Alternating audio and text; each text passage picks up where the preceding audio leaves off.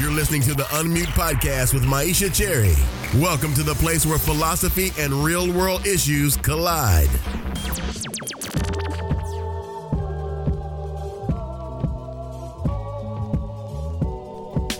Hello, and welcome to the Unmute Podcast. This is the place where I have the opportunity to talk with diverse philosophers about the social and political issues of our day.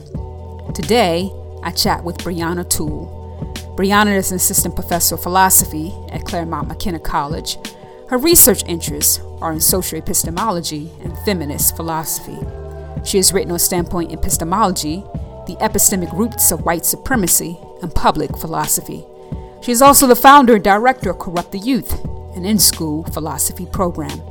In this episode, we talk about identity and knowledge, objectivity, being woke, pre college programming, and so much more. Hello, Briana, and welcome to the Unmute Podcast. How are you today? I am doing well. How are you, Myisha? I'm good. I'm good. I'm good. Briana, how did you get interested in philosophy? Uh, it's sort of a long story, but it begins with being definitively not interested in philosophy. I wanted to go to law school. Um, really, really wanted to be a lawyer. Was told my entire life that I was an arguer, that I would argue with a brick wall, and so law just seemed like the natural field for me. Um, so I went off to Florida State University to do my bachelor's degree with plans to study political science. Uh, but I was an honor student, and as part of the honors college, they would have speakers from around the college come to sort of speak to us about majors and you know pathways that were open to us. And someone came from the law school and mentioned that the majors that perform the best on the LSAT are English, history, and philosophy. Yep, that's our selling I, point. they got you. Yeah, well, I was like, I've already had English and history, you know, like I know what that is. So why not check out this philosophy stuff? Uh, and so I signed up for two classes in the spring of my freshman year um, critical reasoning and thinking, and intro to political philosophy. And Intro to Political Philosophy was the first time that I had come across discussions about the good and the right and relationships between analysis of values and power. And it just seemed to me like something that I needed to keep studying, especially if I wanted to go to law school.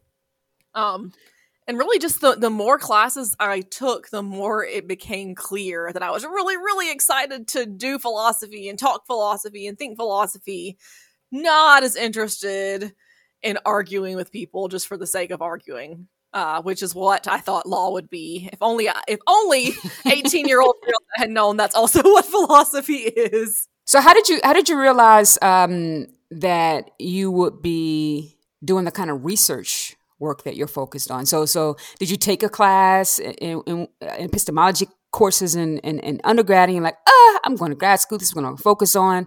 Did you get did you get addicted to it when you were in graduate school? Yeah. So the interesting thing for me is I was very committed to ethics. I had this class, ethical theory, with David McNaughton.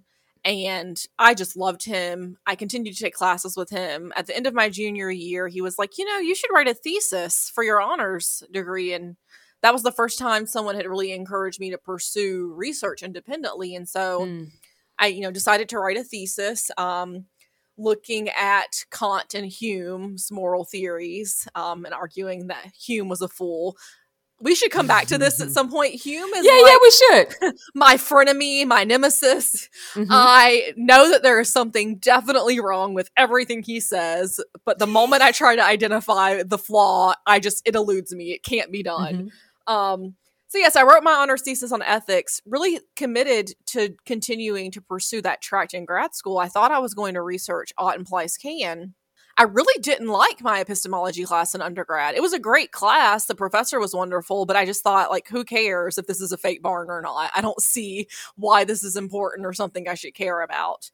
And so, truthfully, I only made the, sm- the switch to epistemology once I got to UT Austin for my PhD. And there was this class being taught by the person who would go on to become my dissertation advisor, Sinan Dogramaci. Uh, it was co taught with Miriam Schoenfeld and the class was from meta ethics to meta epistemology. Now, let me just let me just interrupt you just a little bit, Briana. For those who are wondering, for those uh, who never went to graduate school, so they may be wondering what the hell is epistemology. If we can just explain that, that will just help as we progress throughout our conversation. Oh, yes, of course. People cash epistemology out in various ways. That I think the simplest forma- formulation is that epistemology is the study of knowledge. It's cool. a study of how we know and what we know and how we can know that something is true. Uh, and epistemology ends up touching on lots of really cool issues that I think grip us all. And in particular, the one that, that stuck out at me in this class was thinking about disagreement uh, mm-hmm. what you ought to do when you encounter disagreement with someone that you think is roughly as smart as you, roughly as competent with respect to the evidence, and yet they come to a different conclusion. What does that mean? And it was like this light bulb went off in my head, and I thought, this is actually the question that has consumed me my entire life. Mm. I was raised in this really tiny town in the Florida panhandle on the border of Georgia and Alabama and just dealt with pervasive racism my entire life. But, and, and this is, you know, going to be a, a weird thing for me to say, treated terribly by people and then simultaneously treated well by them in some circumstances. Hmm. And so I was like, I need to understand why people can like act one way but believe another why they can have disagreements with each other when they agree what the evidence is. I, I, just really needed to understand a lot of the conflicts and issues that I had witnessed growing up. And epistemology just seemed to me the best at addressing that, or at least helping me to understand those issues. So let's let's get into some epistemology. So there's a view, and so this is my summation of the view. I'm pretty sure I'm doing a horrible job of the summation. So there's a view that asserts that our social identity, and not just the books we read or the arguments we hear, our social identity can help us acquire knowledge. It's typically referred to as standpoint epistemology. Standpoint epistemology. You want to say that there are several versions of this particular view. What, what are these versions? And, and is my summation even correct? I would tweak it a little. I don't okay. know that I would. All right, I'm humble enough. I'm humble enough with the tweak. Um, yeah, I was like looking at the question. I was like, huh. I don't know that social epistemology helps with knowledge, but I will say that I think it shapes what knowledge we arrive at in certain ways. So our social identity shapes it? Shapes it, yeah. So for okay. instance, aspects of your social identity will shape what concepts you even have available. As a mixed race, light skinned woman, I need the concept of colorism because I have a lot of light skin privilege and I need to be able to acknowledge that when I'm teaching students who are darker skinned, for instance. But mm-hmm. that's not a concept that everyone's equipped with. And it's because I have the concept of colorism that I see, for instance, uh, issues where black models and actresses have been whitewashed either on the cover of magazines or on the shows that they're in.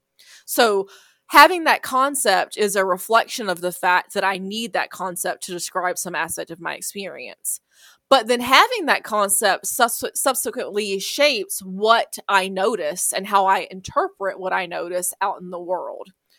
And so I wouldn't say that social identity helps us get knowledge, but it, it, certainly enables the acquisition of some knowledge that other people might not have access to if their social identity precludes them from noticing the things that I notice or from needing the concepts that I need. So, so give me give me another example because I'm slow. Give me another example. well, the most famous one in the literature uh, is that of sexual harassment. This concept wasn't introduced uh, into the set until the 70s, and so there's some thought that before before the introduction of that terminology, women who were experiencing sexual harassment knew that something was off kilter about their experiences, but they couldn't really fully communicate that to others or express what was happening to them. So that sort of uh, an old school example. I think a more common one that people should have a pretty good capacity to latch into is that of microaggressions. If you're a person of color, if you're a woman, if you're an immigrant, chances are you've experienced a microaggression. You've had someone dismiss your emotions by asserting that you're probably on your period. You have had someone ask you where you're really from. You've had mm-hmm. someone mention that, wow, you're so articulate. And so, if you're subject to those sorts of experiences repetitively over time, you're going to need a term to name and classify those experiences, which is how the concept of microaggression came to be. But if you're a person who's positioned with lots of power, such that microaggressing against you is difficult, then you will likely not need that term, first of all. And then, second of all, you're likely to not notice those microaggressions when they occur towards others. And you might not even notice that you are pursuing or, or engaging in microaggressions yourself. Great. I love it. I love it. Now, now I understand. I understand. so, so how is standpoint epistemology, as you have described, in opposition to kind of what we would consider traditional epistemology? Okay, look, you're you clearly just want me to get on my soapbox. because this is such a big issue for me. I'm like just okay. starting another paper on this topic because I'm so interested in it.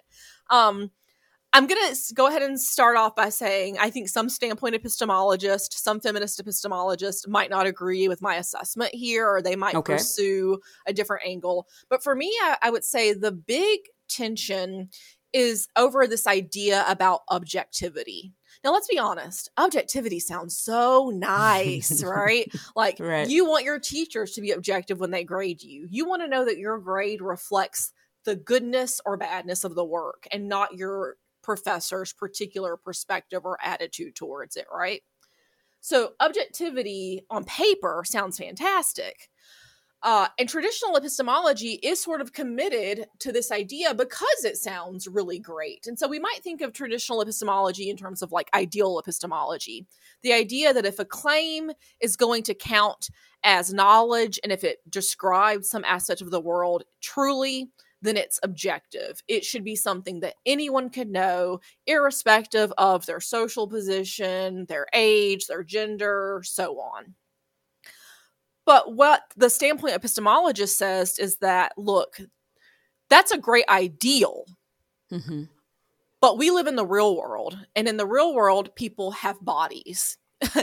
and in those bodies we're treated different ways we have to navigate the world differently because of our embodied experiences and so it just is the case that very often there are some aspects of the world that i might notice because i'm a woman of color but that a white man for instance might miss and so then the it, the tension between these two schools becomes clear when you think about the kind of disagreement that might lead to. Let's say that I say something is sexist and that white man disagrees our first thought might be to step back and say, well, who's being objective? But the issue is there might not be an objective point of view to approach that question with.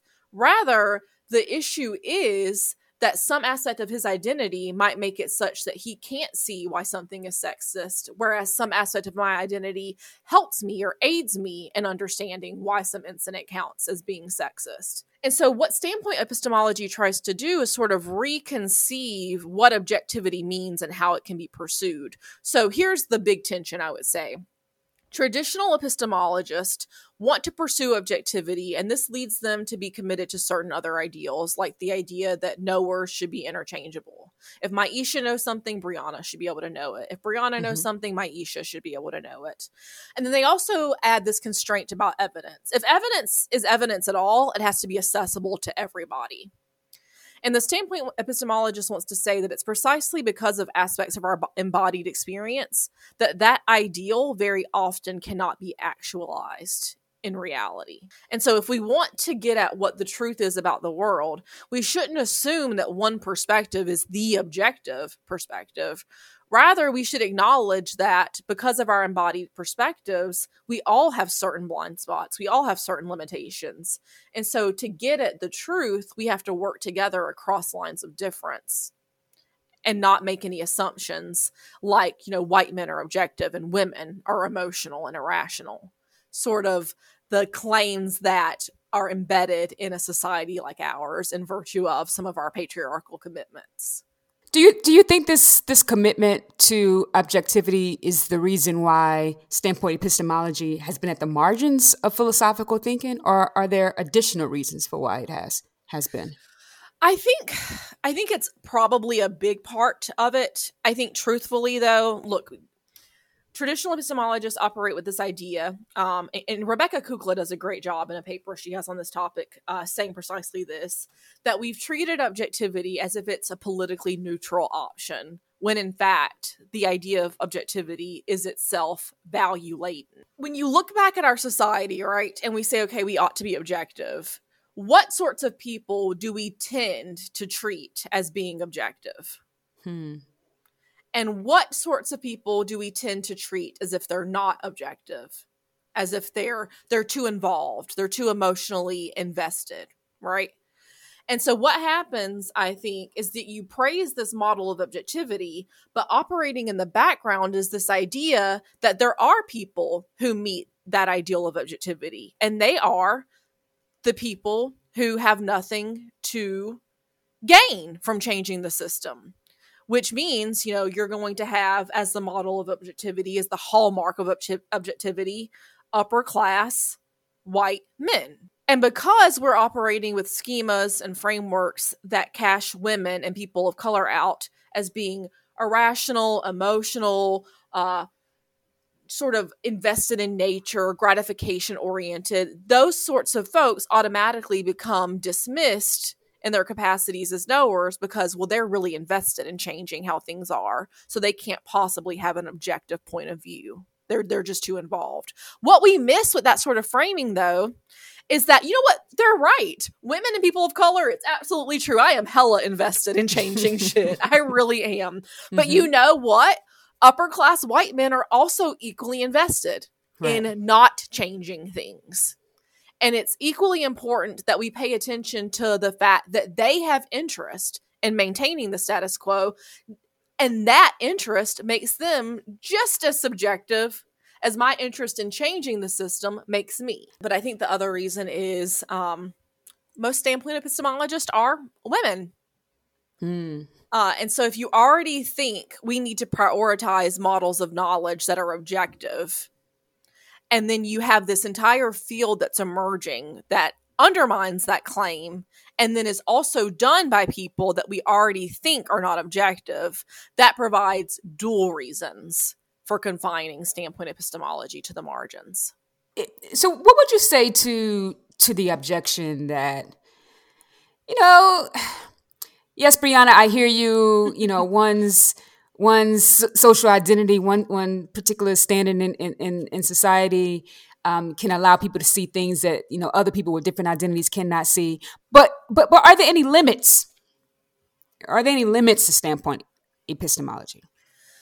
This is a great question that I don't know I have an immediate answer to. Well, I mean, yes, there are limits. So many of us working in standpoint epistemology sort of confine our claims to the social domain or to those areas where the social would influence us somehow.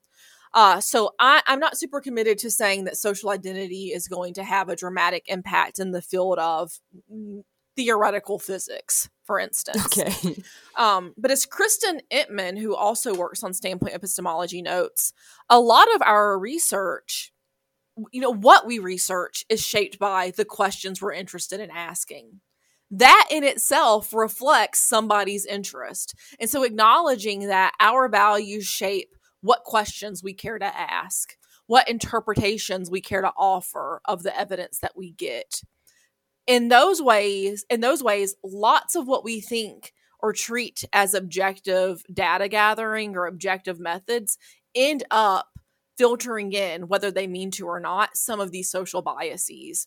And so what standpoint epistemology wants us to acknowledge is that sure epistem- you know objectivity is an ideal worth pursuing yeah but just because it's an ideal worth pursuing doesn't mean you should confuse what you're currently doing in your research program as being objective so I want to I want to kind of connect this to oppression, which we have been doing. H- how does standpoint epistemology help us understand the different forms of, of, of what you all call epistemic oppression? Yes, so let me just uh, give a little gloss on what that concept even means because I think it's still fairly newish. Kristie Dotson introduced the idea of epistemic oppression in this paper she put out in 2012 called Conceptualizing Epistemic Oppression. And she defines it as the unwarranted or unjust exclusion of certain people from the practices of knowledge production. And even that definition requires a little unpacking because you might think, okay, well, what's like a practice of knowledge production? When I sit in my office and work on a research paper and try to get it published, that's the process of knowledge production. So, knowledge production happens in institutions like schools, for instance. And so, there are some really obvious ways where we can see epistemic oppression happening prior to what you know the 1960s it was really difficult for for people of color to get into academies uh and to and even when they were allowed into these institutions it was difficult for them to get phds to get published which means that they were not full participants in these practices of knowledge production that were commonly available to other more privileged people. So, one of the things that I try to do with standpoint epistemology is show that this particular account helps us understand why epistemic oppression happens. And I think that's one of the virtues of standpoint epistemology over traditional epistemology, that it can make sense of this phenomenon that traditional epistemology, I think, mostly cannot account for. Uh, so, here's what I mean when I say I think standpoint epistemology helps make this clear. Uh, and I'll, I'll just return to that example that I gave earlier. If uh, I, as a woman of color, am in a PhD program with a white man, and we are working with these assumptions that we need to be objective, that if I'm going to make a claim, the evidence needs to be available to everyone such that this man can come to the same conclusions that I can. And then we're disagreeing about something, whether it counts as sexism on the basis of the ideals of objectivity, he can just rule out that I have knowledge at all about what I just experienced. And in that way, he can epistemically oppress me.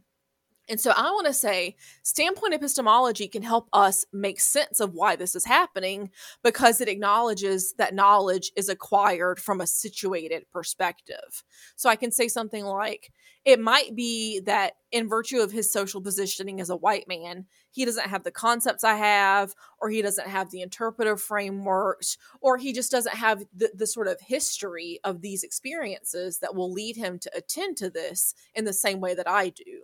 So then I can uh, offer an analysis of why I know something and he doesn't and why his not knowing that leads him to say that I must not know either. What is what is your hope? And in some ways, I I, I kind of know the answer to this from my conversation. what is your hope as people you know read your work on this issue, as people listen to our conversation? What is your hope for them? Okay, do you mind if I, like, in answering this question, digress a little into sure. Grey's Anatomy? sure, go right ahead. Shonda right. Rhimes, go right ahead. Dear listener, when the pandemic forced us all inside last year, I did the only reasonable thing one could do, and I chose to start watching Grey's Anatomy because there okay. are 16 seasons, you know?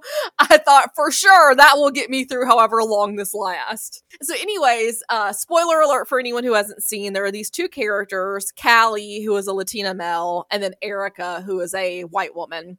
And they end up dating for a brief spell. And it's their first time, it's each of their first times being with a woman. And so after their first night together, Erica wakes up and she tells Callie about this experience that she had as a child. She was like, you know, I didn't wear glasses. I never thought anything of it. And then my parents made me get glasses and I put them on for the first time and I suddenly realized that all of those green splotches I was seeing everywhere were leaves. I had no idea mm. that I was missing this whole world. And she says, you know, that's what being with you is like. You know, I never knew that I was missing this whole part of the world until I was with you. Oh, wow.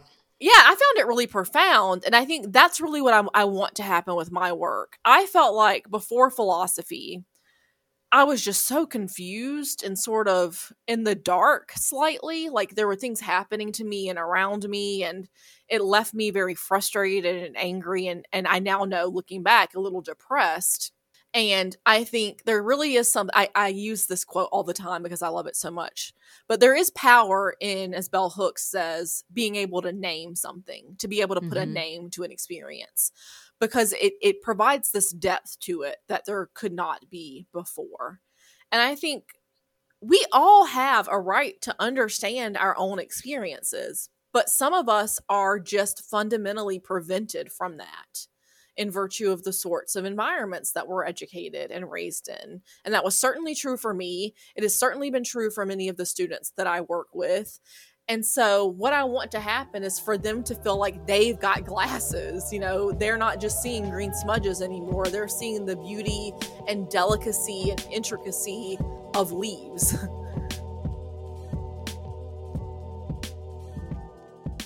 I'm trying to imagine what it would be. Now, I, I know as an ethicist, as a social and political philosopher, um, living in this current moment, thinking about this current moment is, I have a mixture of emotions and attitudes and regards. But I'm also thinking about this moment, and I've been thinking about, uh, you know, how I would be feeling, what I would be thinking if I was a social epistemologist. Now, we live in a moment, era of fake news, uh, in the era of some of the examples you were talking about, you know, I was thinking about white privilege and how people even deny that privilege exists. So there's denial about certain kinds of things in existence. And, and I wonder how frustrating and or how motivating our, our current moment is for you in regards to things that you've been thinking about for several years. Yeah, it's full disclosure, I am not an overly emotional person. And I'm not saying that because I think poorly of emotions. I think it's just like a function of having been brought up in the South, which I think is very committed to, to a sort of masculinized culture. But I also teach feminism for men. And I had my class Tuesday and I was rereading the material I assigned, which for that day happened to be Audre Lorde, uh, two pieces from Sister Outsider. So the first was um, I think her most famous piece, The Master's Tools Will Never Dismantle mm-hmm. the Master's House. And the other was Sexism and American Disease in Blackface. Yeah. I just, um, yeah, I just, I taught that to my students last week. Yeah. Isn't yeah. it wonderful? Wonderful. um, but like it's the weirdest experience I've ever had because I've only seen it on TV.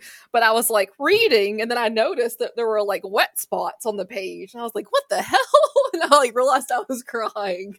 Oh my goodness! Um, but it was just like it's you know she wrote this work in 1979 it's really deeply frustrating to be teaching and talking about and experiencing the same shit that she was dealing with in 1979 mm-hmm. Um, so it's hard not to feel a deep sense of frustration to like convince myself that like, I mean, is what I'm writing even going to make a difference? Does it matter?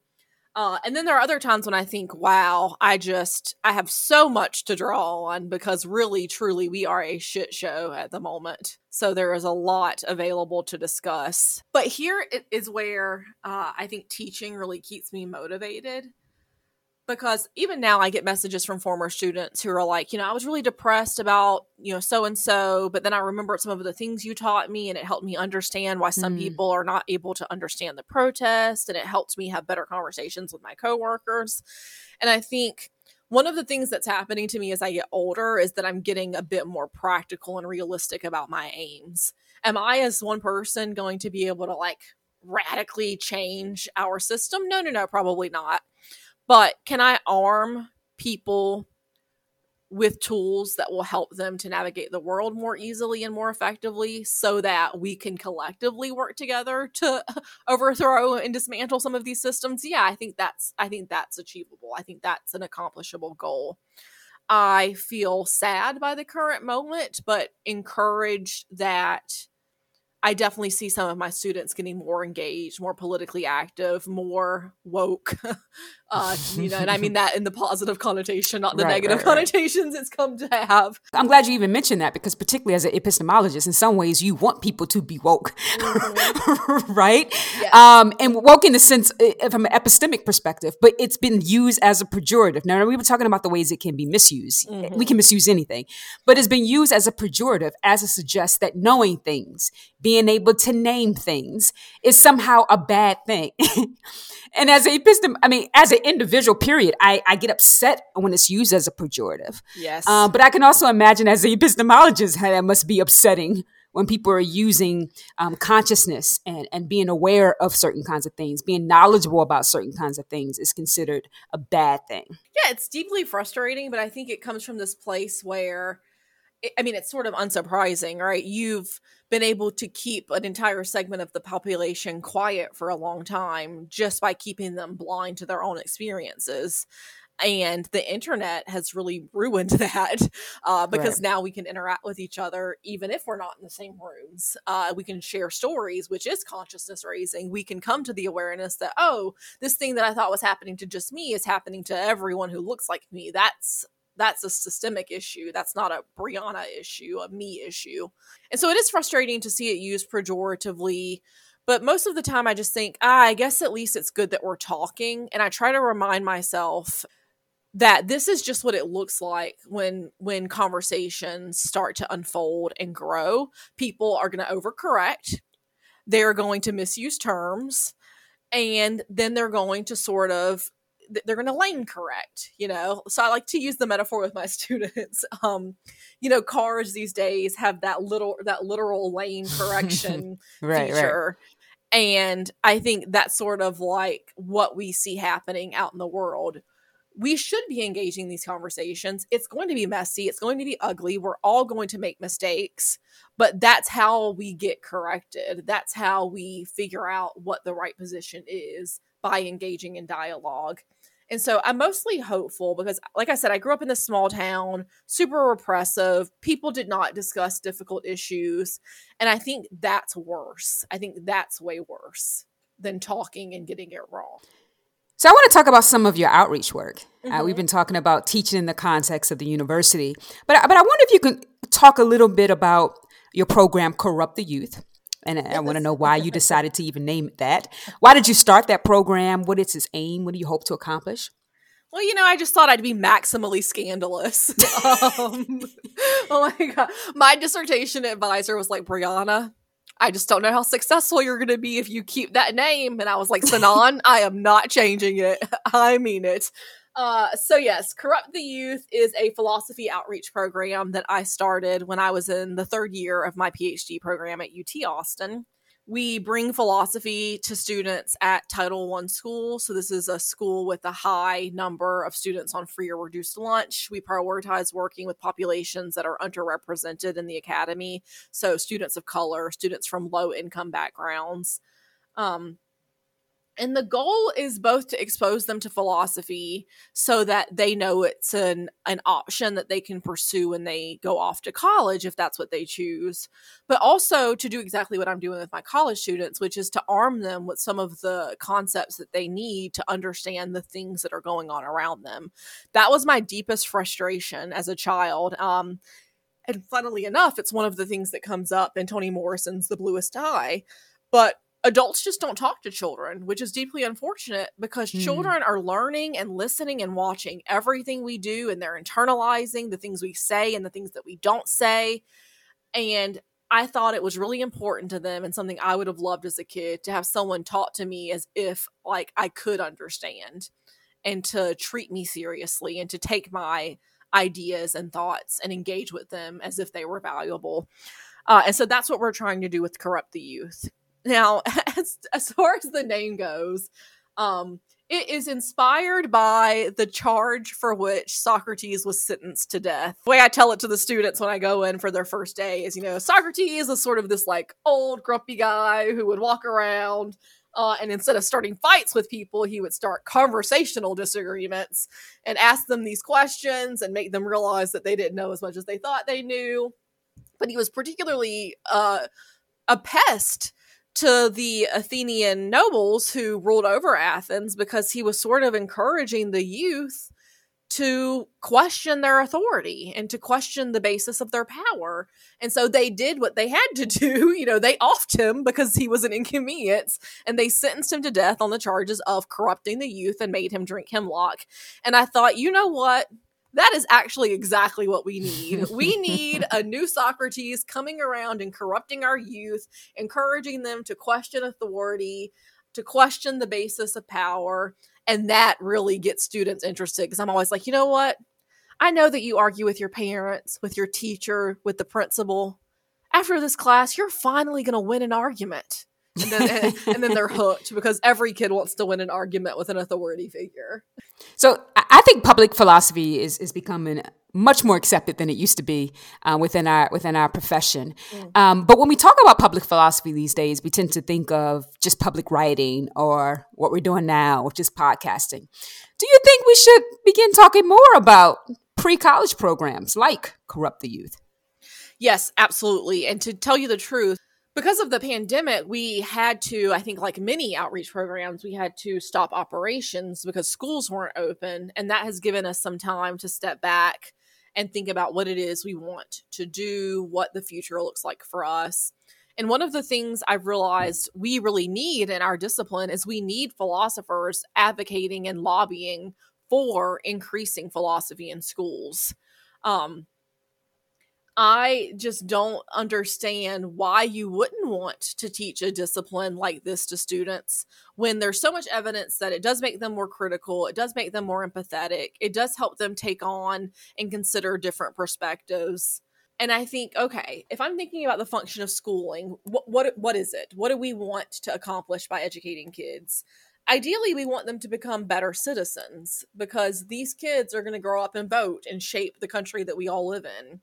And I think you can't do that without teaching kids to be critical, to unpack the motivations behind certain policies, to realize that when a teacher tells them something, they're getting a limited amount of information. And so they might have to extrapolate from what's been said to what isn't said. And so I would love to see us working more to to do that to lobby for increasing access to philosophy in schools because i think it's incredibly valuable Well, Briana, I am smarter as a result of this conversation. Thank you so much. so glad to hear I didn't bore you. Thank you so much. Really appreciate it. For more access to the Unmute podcast, subscribe on iTunes or head over to the website at www.unmutepodcast.co. There you can get more information about our guests, participate in giveaways, as well as learn more about people, books, and concepts mentioned in today's episode. Until next time, remember that your silence will not protect you. Listen, think, speak. The world will be different as a result.